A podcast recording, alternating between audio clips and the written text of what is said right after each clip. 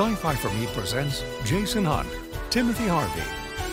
This is the H2O Podcast. Hello, everybody, and welcome to the H2O podcast. Um, there's Tim. yeah, um, I see. I'm not sure what I'm seeing when I look at your yeah, screen I, my um, I'm my camera. Okay, so here's what happened. Just as we're getting ready to go on the air, we hit go live everywhere, and the signal is streaming out, and suddenly we lost our internet here, and then I had to completely reboot the router over there, and I had to restart various different things and try to reconnect various different things. And then OBS crashed. and now it's back. But it doesn't it doesn't I know my camera's not on. Okay. Well, but the thing is, is that This it's is not that your strange. camera isn't. Is it, it's not that your camera isn't on. There's an image there. Do you see do you see it? What do you see? I see this weird sliver of angles that looks like some sort of mechanical thing over on the right side of this your screen. I also see that our image is really fuzzy. Um I mean it's you're you're not fuzzy on my end. Well, and Um, I'm not fuzzy through my uh, uh, my looking at as I'm looking at it through Zoom here. Yeah. Um, but that could just could be a weird thing. God only knows. But it looks like maybe you've got something covering the camera that you're that that is being shown on the Yeah, particular. I I don't know screen. because the two okay, so the camera that I have here at the desk is a Logitech webcam and the one that we have for the bump shot off the floor is also a Logitech web camera. And then the one that I've got hanging up there off the rafter for the other bump shot, that's also a Logitech web camera. None of them are working. They're they're on, but OBS is not seeing them. so so I'll hide behind a photograph tonight. Welcome everybody. This is the H2O podcast. My name is Jason Hunt. I am Timothy Harvey. Uh Oh, I'm sorry, I said that wrong. Good evening, ladies and gentlemen. My name is Timothy Harvey, and welcome to the H2O podcast. That's my little NPR slash British accent. well, Uh, you know, out of out of us, you know, it's funny you should mention that because out of everybody that has been a contributor on the staff here in recent years, one thing that I had said to Mindy on a number of occasions is if we ever did any kind of an NPR type of thing, that you and Maya had the NPR voices. so one of these days, uh, So, so there's an interesting thing, and, and it actually ties into what we're talking about tonight. Um, so NPR voices, um, or that that just sound, that that the kind of thing that we've all come to expect, and of course, it's it's actually flowed into genre uh, audio podcasts when it comes to. Uh, there's like a couple of different horror podcasts that use the sort of um, I'm I've got a podcast show and and the events of my podcast show lead me to the supernatural and, and terrible things happening to people. And uh, you see it in, in shows like Serial, of course, the, the hugely popular podcast. Oh, there you yes, are. there I am. I see you again. Um, but there's a certain there's a certain evenness to the tone. There's a certain cadence. There's a certain um, level Yeah. where your voice doesn't particularly go really loud or really soft. It's pretty much across the board. And one of the things that you end up finding with that is how we listen to the way people talk influences a lot of different things. And this particular style sounds um, reassuring and informative. It's an educational sound. It's the sound of you know you, you um, whether it's true or not, it's a reliable tone, right? So people people can people listen to that sort of that sort of delivery, Right. and it feels like it, it has an authoritative sound. And if you go back and you look at some of the, the major broadcasters, um, the the great newsmen and women of of you know throughout really you know you look at Barbara Walters, you look at um, you know uh, David Brinkley. David Walter Brinkley. Cronkite. You look at you look at a lot of these folks. It's so much although, of how they although Walter Winchell did not have the calm, relaxed, soothing. no, but Walter Winchell was a, it was a different time, uh, and and there was there was some of those stories where you you could really tell the the emotion there really delivered it as well. But we also come down to the how the voices sound when it comes to accent, and interestingly enough, um, there's a reason why we have so many Canadians who become an American TV stars because they're not too bad at giving what is considered to be the neutral right. accent. Right. And so for American audiences, you also get this a lot in the Midwest, actually, um, because there's this sort of you don't have you don't have the the, the sounds of say the East Coast or the sounds of the West Coast. You have this more general kind of of in between. You don't sound it- like you're from somewhere. right Yeah. and and what what actually ends up working with really well is that it becomes very almost um uni- an almost a universal american sound that plays well Yeah. on the east coast it plays well on the west coast north south wherever you want to go but it's not one of those things where you sound like you're talking from your you know or whatever i mean you know pick a, Yeah. Because because with the size of the us the way that that it it's easy to forget except for like the exaggerations like i just did hmm. that the sound of the american voice the the the the accents we have across the country is it's i mean it's a big place. Voices sound different Yeah. all over the country Yeah. and and that's perfectly understandable because I went. that's how voice accents work I, I okay, so I grew up in uh, in the Dallas area, and when I went off to college, I went to Oklahoma City for a couple of years for college, mm-hmm. and started in broadcasting there. And it was real interesting because about I want to say late, yeah, I may may have been my sophomore year.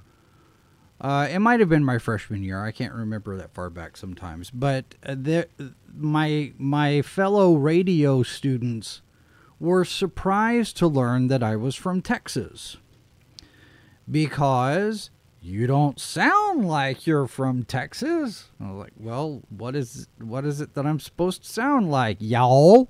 I mean, you know, you have that you have that traditional Southern J.R. Ewing type of drawl that people associate with Texas, and and if you get down into the deep South, it's even more pronounced. Uh, but I always thought it was interesting because I've never made any kind of effort to not sound like I'm from Texas. I mean, it wasn't any kind of a of a of an affectation that this is what I sound like because I deliberately choose to sound like Right. this. Sure. This is just how I this is what I sound like.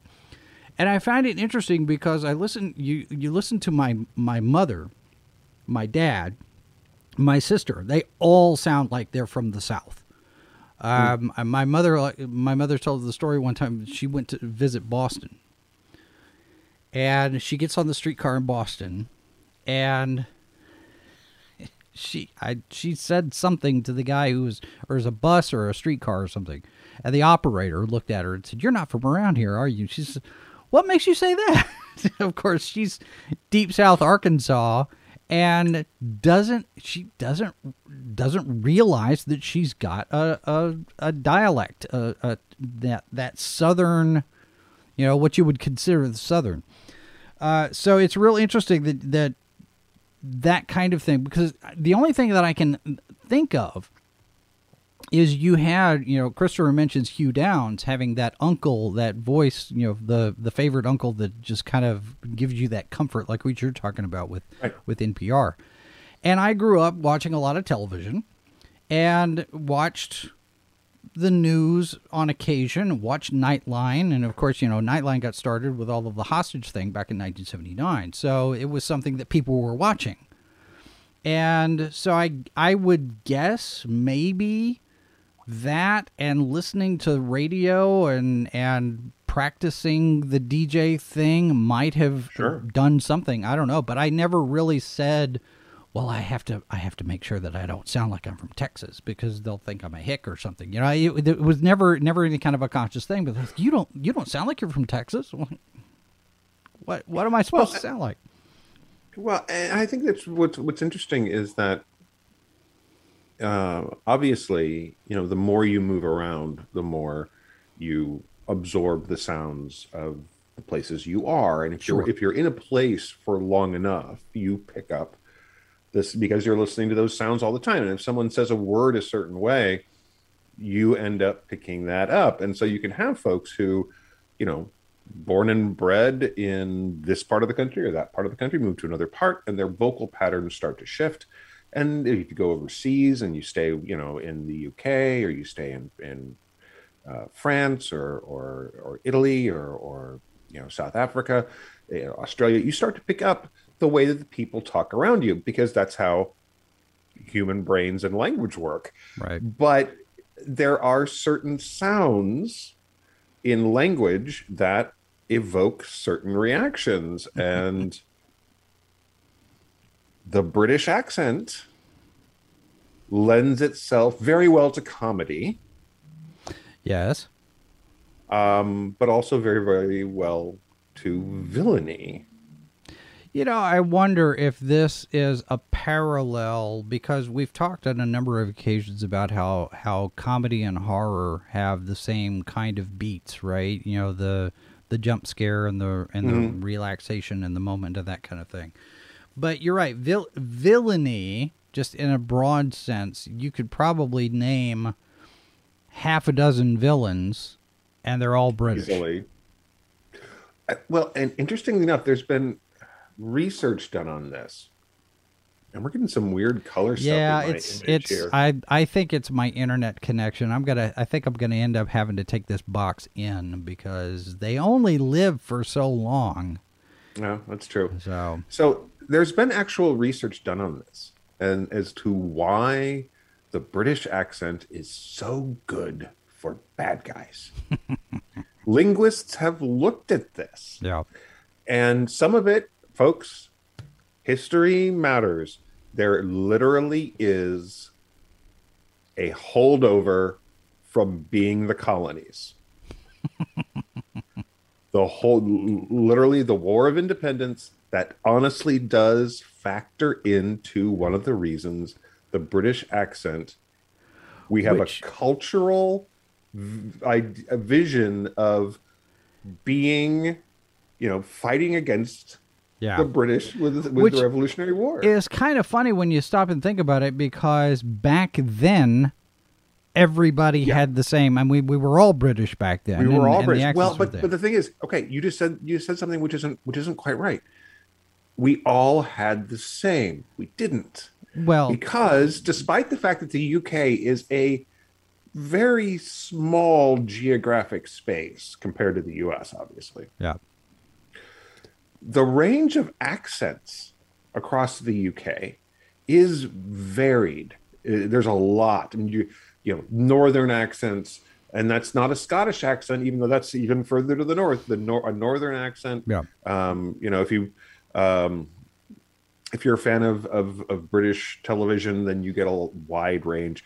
You get Scouse accents. You get uh, you know, Cockney. if you- Cockney. If you ever watched the EastEnders um, or or Monty Python, or Monty Python played a lot with accents.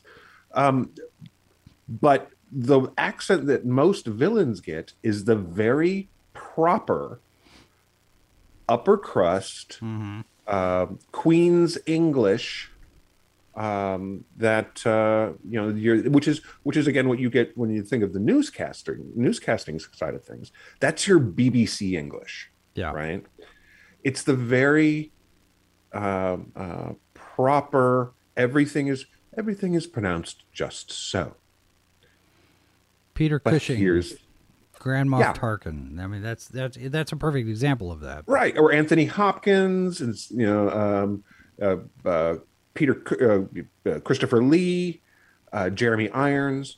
These you know it's this very and, and this is an accent that's actually taught in theater schools.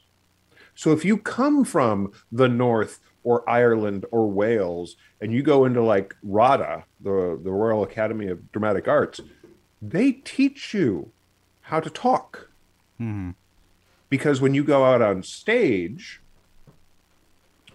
you're probably hopefully playing that you know on the on the london stage and people have paid very good money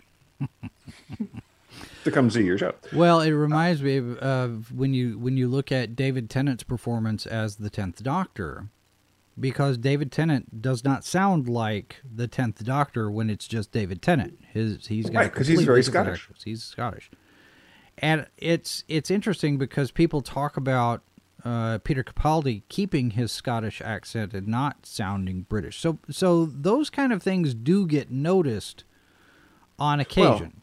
or or or uh eccleston's you know ev- a lot of planets have a north yeah. because he was he was letting his own northern accents come in um the the flip side of that really proper british accent um because that because there's a mindset and and it's been played up um that that is an educated person who speaks like that right they've got the education Yeah. they've got the intelligence it's the idea that this is um well the upper the upper class The right? refined the refined people Yes. okay so on one hand you've got that and so consequently you tend to think of that kind of accent as somebody with authority somebody with um, you know um, intelligence the flip side is that it also turns out according to linguists it's an easy accent to distrust Sure. and some of that probably comes from the fact that the British aristocracy, or and and the the upper crust of of, of England has not always. I I would say that that's probably applicable to aristocracy, upper crust uh, in various different countries. Sure, but also bear in mind that one of the things that we are um, dealing with when it comes to to the British accent is the fact that for relatively recently, they were one of the most powerful countries Yes, the sun never the sets on the. British Empire. And Oh. when you consider that that how much of that has has been built into our entertainment, Yeah. literature, our our our, our TV and our movies from the invention of TV and movies. Yeah. That reminds me, did you see the news about Barbados? Mm-mm. I didn't even know this. Barbados apparently has been a it was a is a British colony, and I believe today they had their ceremony to remove Queen Elizabeth as their head of state and installed a new president, and they are now the Republic of Barbados. Prince Charles was there, gave a speech, and uh, and all that. So apparently, this is something that has uh, it has not happened since I think there's been some like twenty some odd years since this has happened. It doesn't happen a lot. Let me let me switch this picture here just to see if I can get this back. I don't know what's going on with the internet, but yeah, I thought that was really interesting how that. How, I didn't know that they could do that and sit there and say, "You're not our head of state anymore." Well, sure. and ya. part of that, some some of this stuff ends up being very traditional. I mean, there's, as I recall, Robert Uh, says the Queen is head of state in 26 sovereign nations.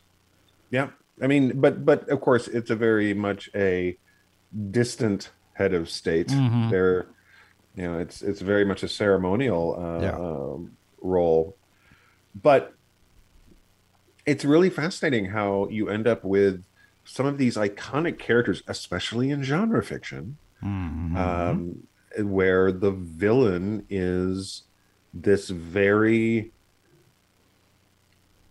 controlled and refined British, even when that ca- even when they're playing a different nationality. right? so, and and interestingly enough, as I was looking at this, um, one of the great, just monstrous villains of of cinema, um, um, Ralph Fiennes' character in Schindler's List, not a genre film, story, you know, uh, um, mm, not a terribly accurate adaptation of Oscar Schindler's life, but a very good movie. Um, and his villain, his his Nazi co- uh, commander, is just one of the most horrific, very human villains. Um, and Ralph, Fi- you know, Ralph Fiennes, of course, extremely well known for playing. Uh, you know, he's got that very refined look to him as well. He's got a great, you know, he's a, you know, he was very uh, standardly handsome when it comes to to being a movie star kind of thing, Yes. and he really plays up the ugliness that he can bring out with the, with a performance in that role. But the British have been playing Nazis for a long time, and interestingly enough, there's a lot of British people, British actors who are like, "We're not the bad guys. Could you please stop?" Well, I mean, you look back, and I mean, even even when you look at something like like Doctor No, for example, where you have this very British James Bond. I mean, yes, uh, Sean Connery was not British; he's Scottish, but you have Doctor No, who No, not supposed to be British. he's not English. Well, okay, what Great Britain includes. Yeah, Okay, well, okay. yeah. I, mm. is he Welsh? Is he Welsh? No, no, he's Scottish. No, he's Scottish. He's Scottish, but but remember, you know, for the folks at home who who who don't somehow manage to the, miss the. United Kingdom is Britain and Scotland, right? Well, the United Kingdom is is Britain, Scotland. I'm sorry, England, Scotland, Wales, and a portion of Ireland. okay. So anyway, so Doctor No. Doctor No is not supposed to be a British villain, but I think is played by a British guy. Doctor No is supposed to be Asian, I believe, is is how the character was originally written in the book. And that actually kind of has me thinking because uh, over the weekend, you know, uh, a a couple last week before last, we interviewed George Peter Gatz's, and he talked about what he does over on his channel. The the um, oh, of course, now that I've done, you know, my all of things have died here. The super fun happy hour serial. Where Friday nights he gets a panel of people together and they watch an old movie serial and we've been watching the the very first Batman from 1943, starring Lewis Wilson. And I'm going through and I'm looking at the the uh, the trivia on it on IMDb uh, in in order to sound smart. And the the villain in that serial was supposed to be the Joker and 1943 being 1943 there's this uptick of patriotic fervor if you will and you know that whole thing where hollywood uh, joins the cause and and you know gets their rah rah everywhere they can get it. And so the joker ended up becoming doctor i can't remember the name but uh, turned in, they turned him into a japanese villain and you go back and you look at uh, the original Buck Rogers story, Armageddon 2419 or 2491, where the villain in that movie or, or the villain in that original story were the Chinese, the Hans, right? Uh, with with Ish. some very definite shades of yellow peril going Well, on. right, and that's what I'm saying is because the British have not always been the villain, just by default. Because there have been those periods of time. Because even if you go back and you look at Ming the Merciless, this is where it converges here. Because in 1980, in that movie, you have Ming the Merciless, who is supposedly you know modeled after the the Asian Yellow Peril villains, but played by Max von Sydow, who's not Asian, he's British right? so, it's, well, if we have a bad guy, he must be played by a British. It's well really and funny. interestingly enough um, you can you can see where these things kind of work in certain circumstances and others not so much. Yeah, and and to some degree this has played into stuff with the with the MCU recently because of course with movie bringing in characters like the Mandarin um and and the whole question of leaning into a character who in his original appearances was very much a cultural stereotype sure. and right. very much a riffing of Fu Manchu um, from the uh, Sax Rohmer, Sax Rohmer um, uh, stories, which were in themselves very yellow peril. Ooh, the mysterious Orient yes. and i mean this is this is very much a thing that that that you ended up having and a lot of villainy in some in, in a lot of these or these kinds of stories have to do with with the other right and Right. that's of course that's that's a basic breakdown in terms of, of villainy and in you know something scary that you don't understand and because we didn't have that much exposure to you know uh, far eastern culture you know chinese culture japanese culture uh, indonesian culture etc you didn't have the you, it was really really easy to sit there and say and then they do this. Hmm. You know it was like de- like with that and it was deepest darkest africa and all these things where it's like you know the, anything could happen with these people you don't understand who look different than you. Yeah. And and But it the does British- it does kind of follow you know because you know we've talked about the fact of how stories are a product of their time and, and that sort of thing. And you and you get sort of this microcosm of what the culture was like during those times in the 40s and the 50s and whenever. And I would I would wonder uh, I'm I'm going to posit uh, a notion here that perhaps the the pendulum has swung the other way almost because you had this period of time and I think we're I I think we're coming out of it maybe but you had this period of time where Hollywood was criticized very much and very often and and Disney especially for kowtowing to the Chinese. We're going to do things and put in scenes or take out scenes and alter these things in order to, you know, satisfy the the Chinese Communist Party, censoring all of the all of the media that goes in. And you know, the the ancient one is a good example of that Mm. being that the ancient one is supposed to be from Tibet. But in China, you don't mention Tibet because it's verboten to talk about Tibet in China. And Right. so, you know, in, and now you look back in the 40s, Hollywood with the yellow peril and all of this, but now it almost seems like we've come full circle where Hollywood gets criticized now for capitulating to a particular market. Not not necessarily the fact that it's the Chinese Communist Party, which you know that's the that's a big factor, but the fact that you're altering your product for a specific market because of politics, not because of anything else. Well, we don't get that with the no, British no, villains. No, no, there. I think. I think we again re, a reminder here, folks. Hollywood is a business, Yes. and it's one hundred percent. And and guess what? It always has been.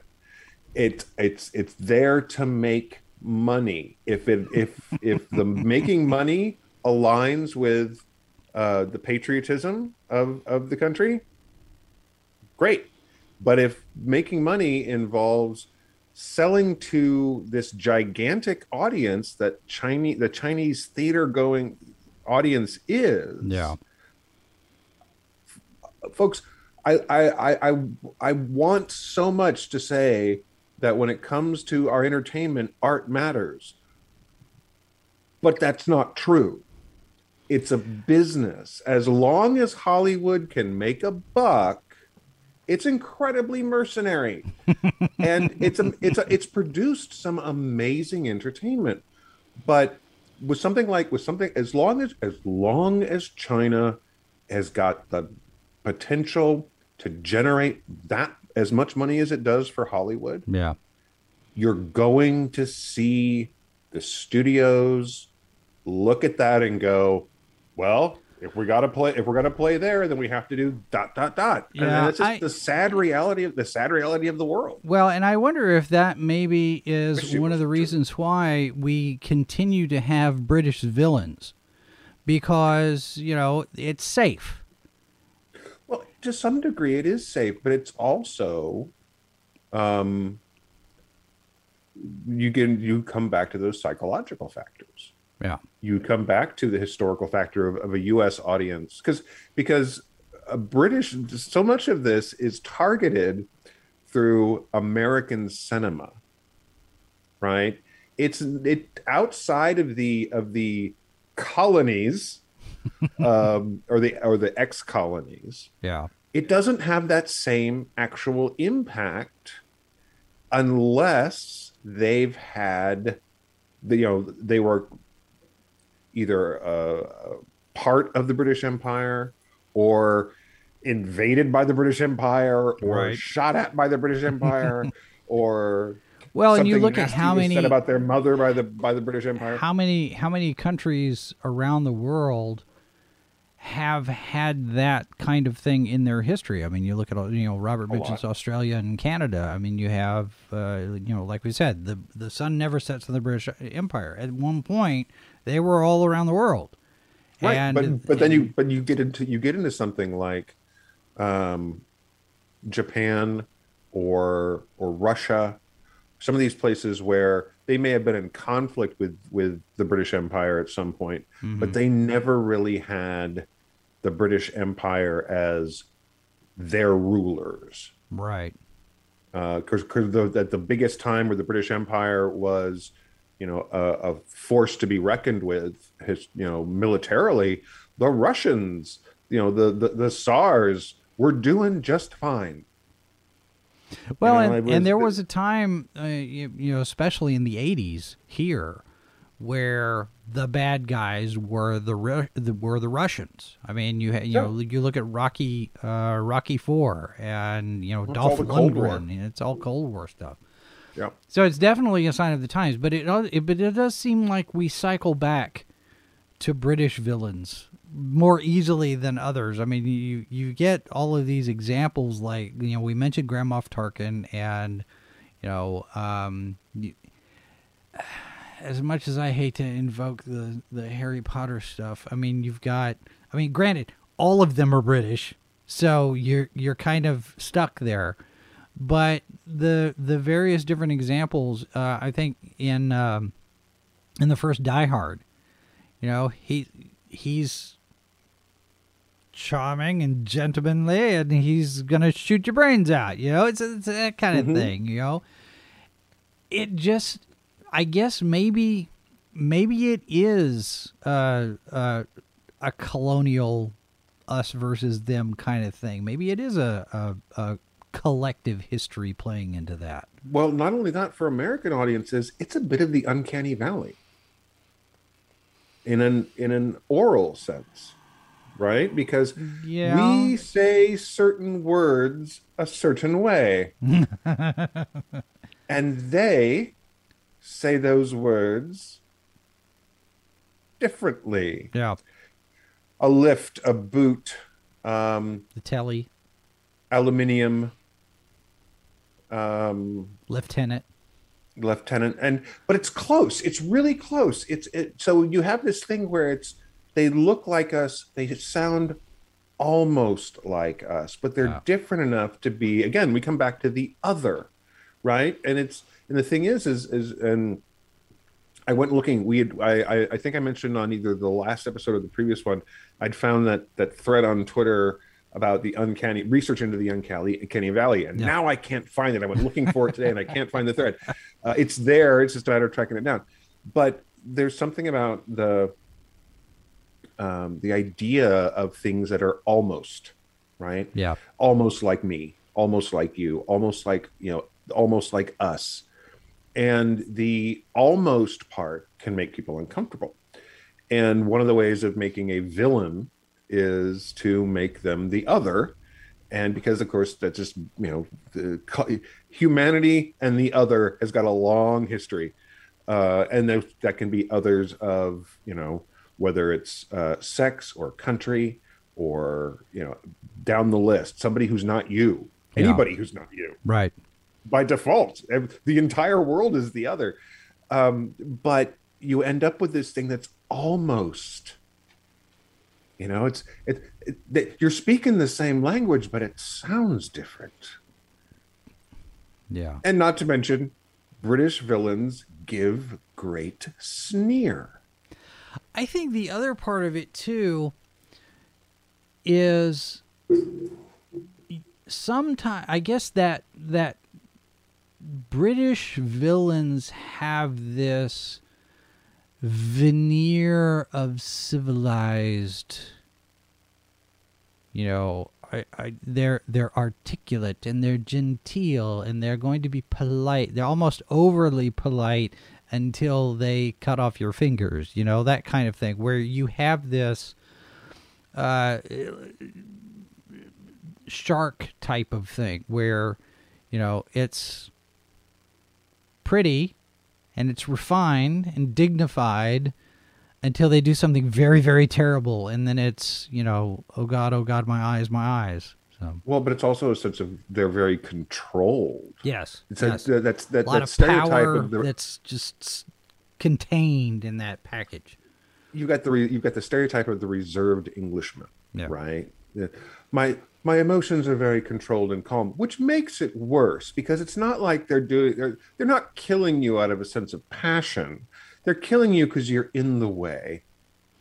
you know i that makes me think there's there's times and i've i've found myself in these particular situations more frequently than i'd like to admit but when when you get into arguments and arguments tend to get loud with some people depending on who you're arguing with and there are some people who are more dangerous, you start to realize they're more dangerous the quieter they get and the more controlled they get. And maybe there's something there as well psychologically where the danger is building inside where you don't see it.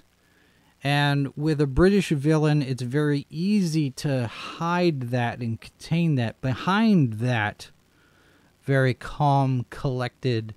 You know, the joke is that the, the, the British never never show any emotions or something, right? And they're, it's always, you know, still waters. You know, And by the way, this is this is a complete stereotype.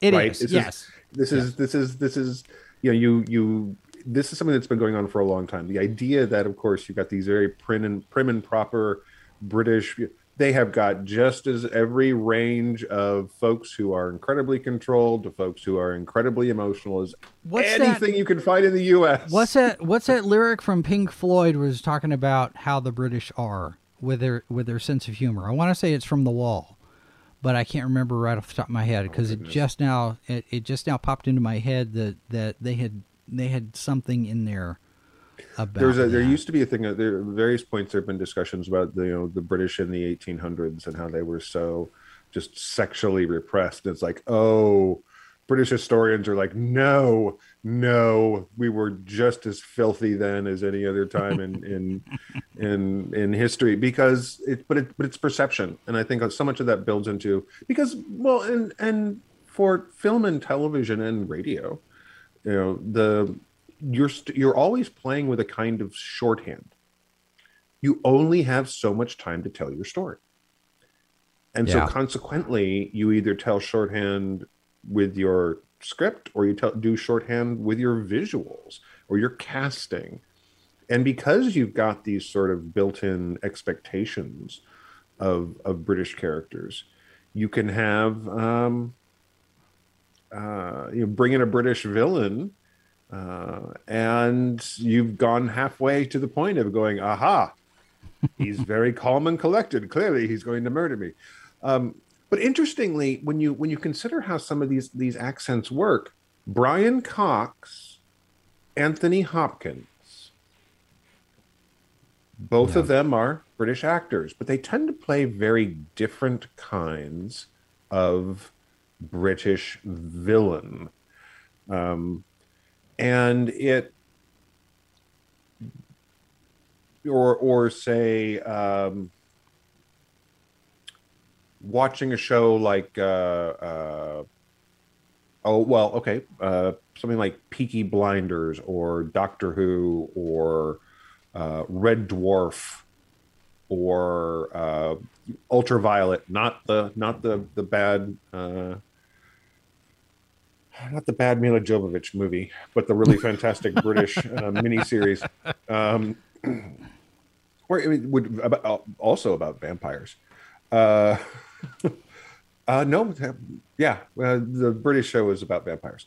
Um, or listen to say Idris Elba versus say um oh i just drew a complete blank uh, t- uh tom hardy right Right, right. the, the different kinds of sound um really kind of and you know tom hardy feels like a bruiser as a of, of a villain and of Yeah. course he's played he's played bruisers big you know big tough guys you know idris elba um well, of course, one of his greatest genre roles is is uh, actually in the detective genre with Luther, um, which has a you know there's this there's this doggedness to the type of cop that he's playing in that role that really comes through with the way he uses his voice. But he can clearly use his voice in different ways because he's done it throughout his career. Um, you know, the characters that you get in something like Suicide Squad, right? Mhm. Very different than the character you get in Luther. Um, so, Well, you have- you know, even even then, you you listen to something that you know Idris Elba in Pacific Rim. You know, because there's that rough edge to some accents. Um, I mean, you you look at you mentioned Red Dwarf when you have the various different mix of accents there. You know, the hologram sounds very different from the working stiff Mhm. you know, because he's, you know, it's like you say, it's that contained, refined, upper crust type of accent versus the guy who's, you know, the janitor and Right. and talks a completely different way. And it is almost a shorthand almost because it says something about the character that you just kind of automatically make those connections just simply because this is what we're used to right. you know and and even even with american accents is you know the ivy league versus georgia you know the deep south as it were. Uh you know the the the new england massachusetts connecticut maine you know that that kind of thing boston versus you know Texas. I mean, eh, there's you- you talk about it before with all of the different dialects that we have here, and you associate a certain type of person based on what they sound like. Mhm. A lot of times, and and we probably do it more often than we probably should, but it happens. I can't find this Pink Floyd song. I want to say it's Pink Floyd. Now that's going to bug me. That's going to bug me until I find it because I don't know these songs very well by the names of the songs, you know? Mm-hmm. well, and I think that you end up with uh, a certain amount of shorthand, obviously, with these American accents where you get like a New York accent. You can, it's very easy to sit there and think mob, Yeah. right? New, New York, Chicago, um, you know, California, a California accent. It's like beach bum, surfer. You know, I mean, there's a um, you know, uh, or Silicon Valley. You think you know, uh, um, you know, tech billionaire. You know, hmm Florida, uh, uh, oh, Louisiana. You can end up. It's, Oh, yeah, it's the really Cajun. to- You can setting horror in the South, and some of that comes out of the fact that some of the earliest real. Um, I mean, certainly, while you know things started on in the in the Northeast, uh, there's so much cultural blending Mm-hmm. um, in in the southern states, especially in the early. There's so much history that you can pull from, Yeah. and you have so many so much um, uh, South American and African influence come in uh, to a lot of the southern states that Well- you end up with these like really rich uh, uh, uh, myth stuff and and and and uh, folktale things that you can pull from. Yeah. uh, Well, I think the other stories. thing too for horror stories in the South, you also have the dichotomy of the and and again we're playing with stereotypes. This Southern hospitality, you know, type yeah. of thing where you know everybody comes in to grandma's house and we all have sweet tea and lemonade on the porch and we have you know uh, she's got apple pie in the window, and, and everybody comes over for dinner, and there's this big this big hoop de la, right? As as Mrs. Boss would say. Uh, but y- there you have that as the setup, and that would be a good place where you have the the horror that comes out of that because it's not something Sure. that you expect.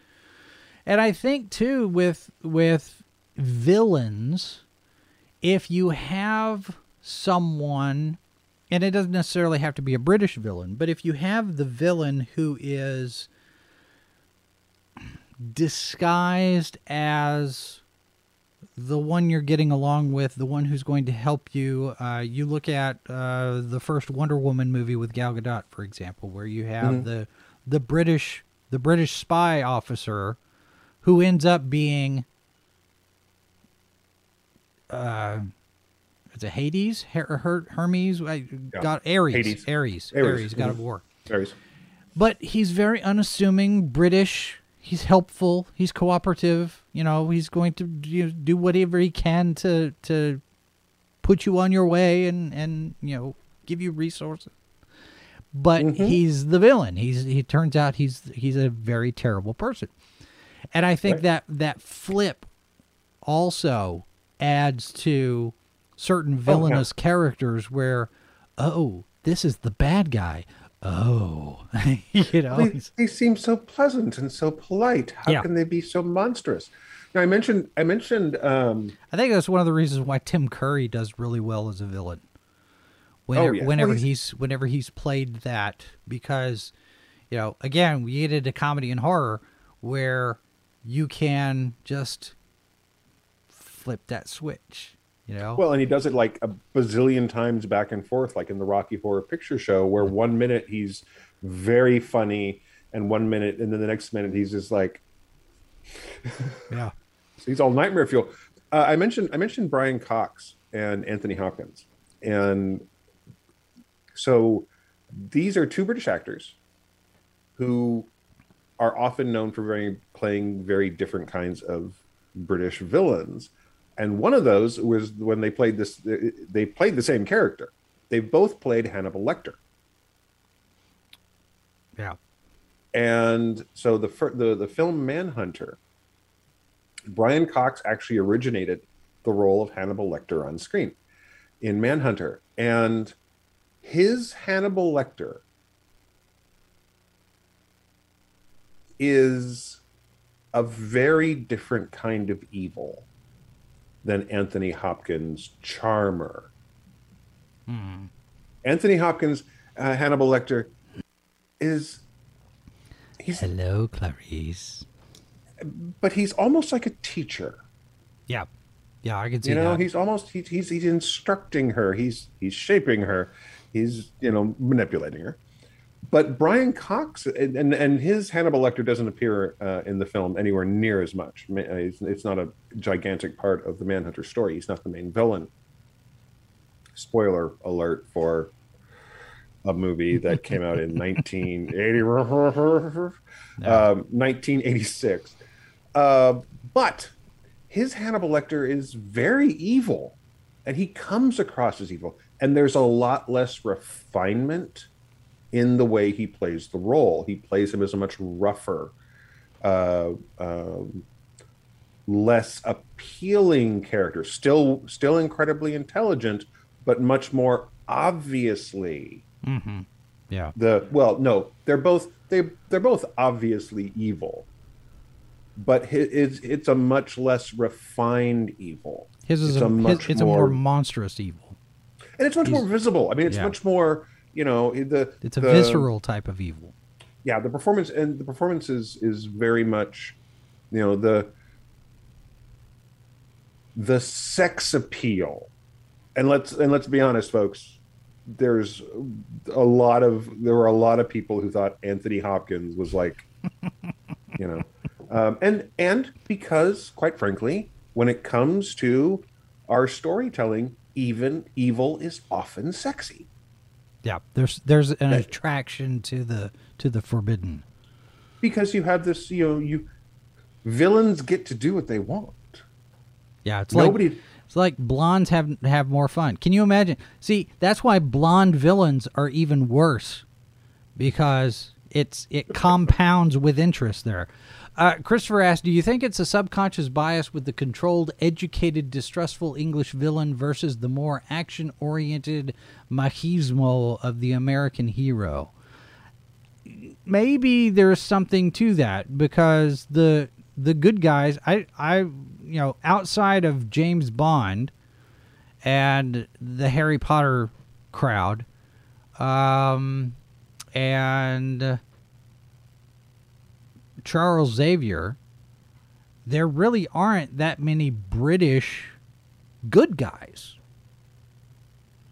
You have you have Patrick Macnee from the from the Avengers, you know, John Steed. Um, but there aren't that many British heroes, at least not here. And, and again, we're playing we're looking at the Hollywood market and- and and how that influences everywhere else. Because in the UK, everybody's British. I mean, your your heroes and your villains both. And I think it's more of the export over to here where you get that kind of thing maybe.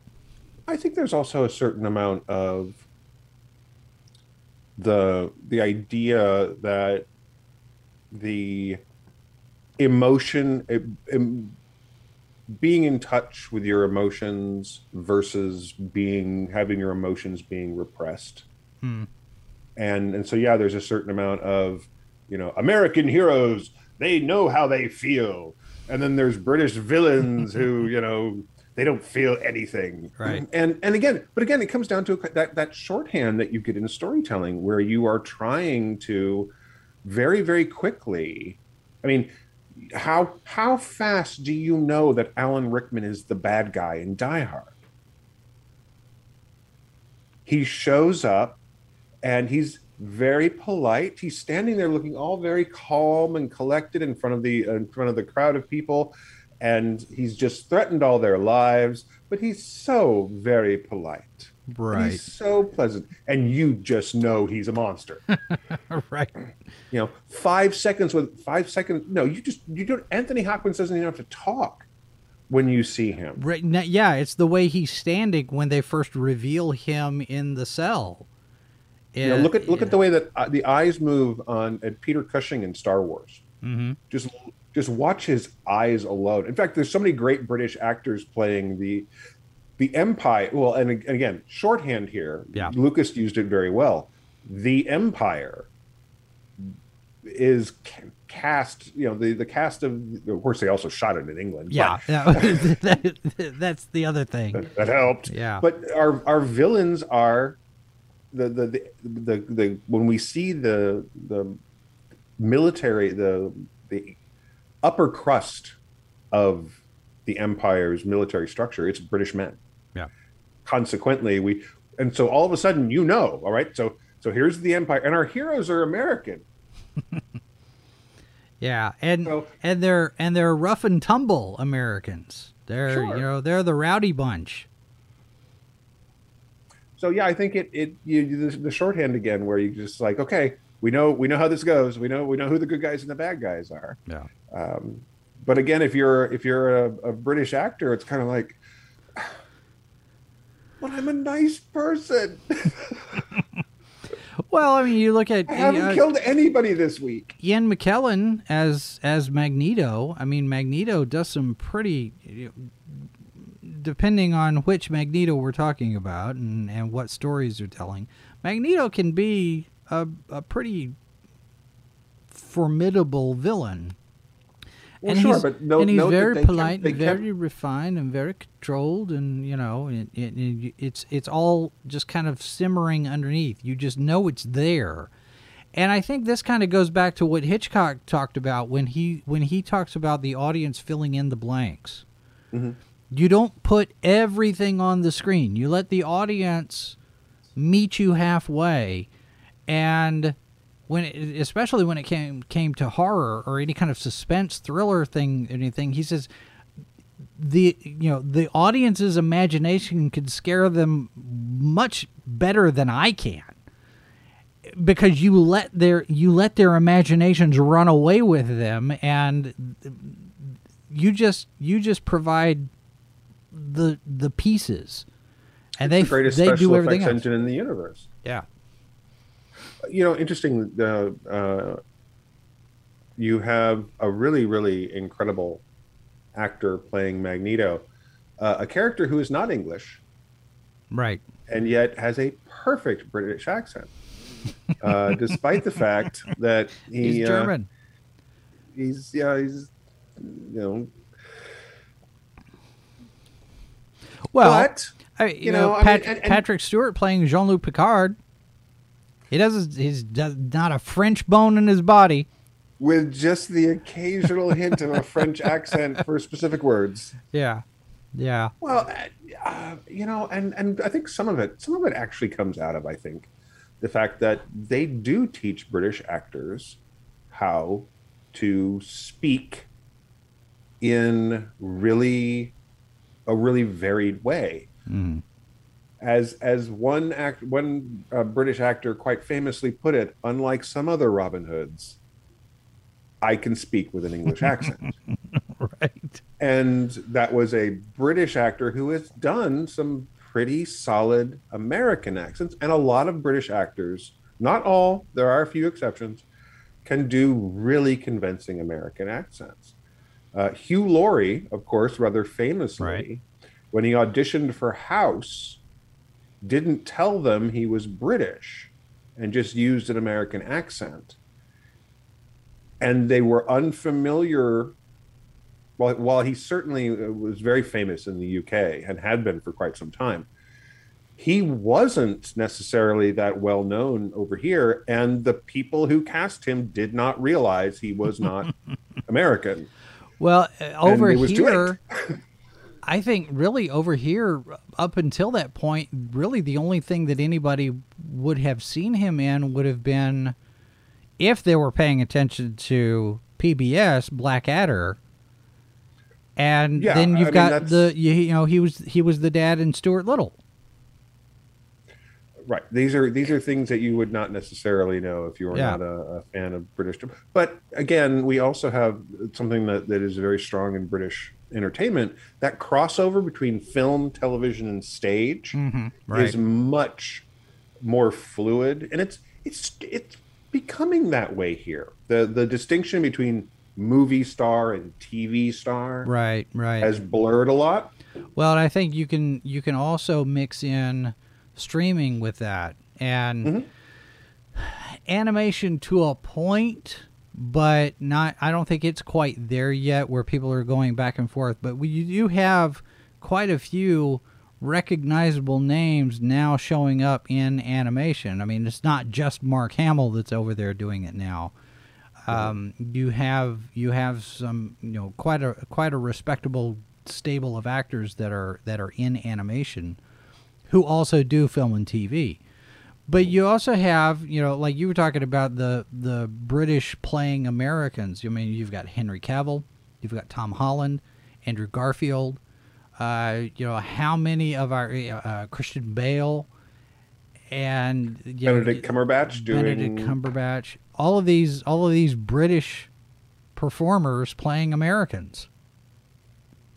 well, and and the thing is, is that in many cases they're playing British, uh, But they're playing the good guys, so they're using American accents. Well, okay, but you know, for for however however you feel about um the the more the Star Trek recent Star Trek movies, you have someone like Cumberbatch playing Khan, and it's very much that sort of stock British villain in many ways. Yeah, still a dumb idea, but Well, and and it's, uh, and yet it's not your standard complete British accent that he has done, and when he's just using his own natural voice, um, and it's just I mean, it's it's really fascinating. Uh, I, I love the fact that there have actually been like linguistic studies on this. that people are like, well, yeah, this happens all the time. Why do we do this? I love that. we Um, should we know, should probably link to some of those studies at some point and share them out. I uh, I will I will see. I, I just had my, my browser just crashed. I'm very pleased. I, I guess it's it's going to be one of those nights. Yeah, Um, my Zoom call is still going, but the browser just crashed. Crashed. So um, if I can get that to come back up, because it's not coming back up, that's great. Um, I actually have a. Uh, I actually had a page up uh, that had a at least a couple of links to some of the linguistic discussions. well, it'll be in your history, so uh, you Yeah, ought to be able to find the- it. Well, I've had a couple of red lights flash here on me, so uh, I think we probably better cut our losses. And The uh, application Firefox cannot be launched. Oh. Oh, that's great. you'll probably have to reboot the computer I'll have to altogether. Yeah, yeah, that's All right. Well, on yeah, that I'll, note, uh, I'll, I'll pull these up.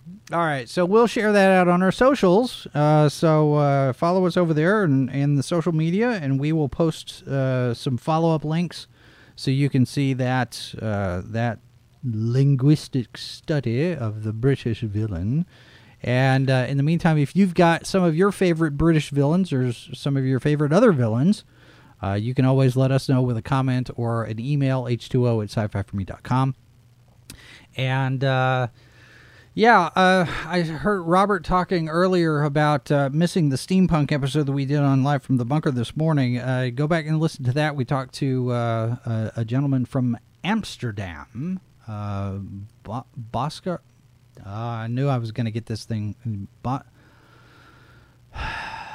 Bonstel Bokel, I think is. I, I've I've I've I've ruined it. I know. Um, but anyway, uh, we talked we talked today about uh, his steampunk uh, projects. So uh, go check that out uh, over there live from the bunker. Uh, Bonsart Bokel was is, is his name, and and he's got uh, it was some interesting stuff over there. I think you might enjoy some of it, Tim. It's it's kind of like Sherlock Holmes written by H.P. Lovecraft. Oh, that could be uh, fun. some interesting stuff. All right, so that's going to do it for us. Thanks very much for being here, everyone. If you are new to the channel, we do invite you to subscribe, have your notifications turned on. Uh, we just dropped over the weekend a brand new Foreign Bodies, speaking of horror. Uh, Mr. Harvey and Leslie Walker uh, in Did we do Japan on Saturday? Yeah, we did. We did. Yeah. We did Japan on Saturday. We'll do Japan, Japan again. part, Japan part one. part one. So go check that out. And of course, every Saturday morning, we have uh, all of the week's headlines on Good Morning Multiverse. And uh, we will be back with more here on the H2O podcast next Monday night. I think we've got an idea of a couple of things we're going to talk about. So uh, we'll see you for that. In the meantime, uh, check out the rest of our videos. Find us on Odysee. Follow us over there. And uh, we'll be back later. Have a good night, everyone. Good night, guys. Copyright 2021 by Flaming Dog Media, LLC. All rights reserved. No portion of this program may be retransmitted without the express written consent of Flaming Dog Media.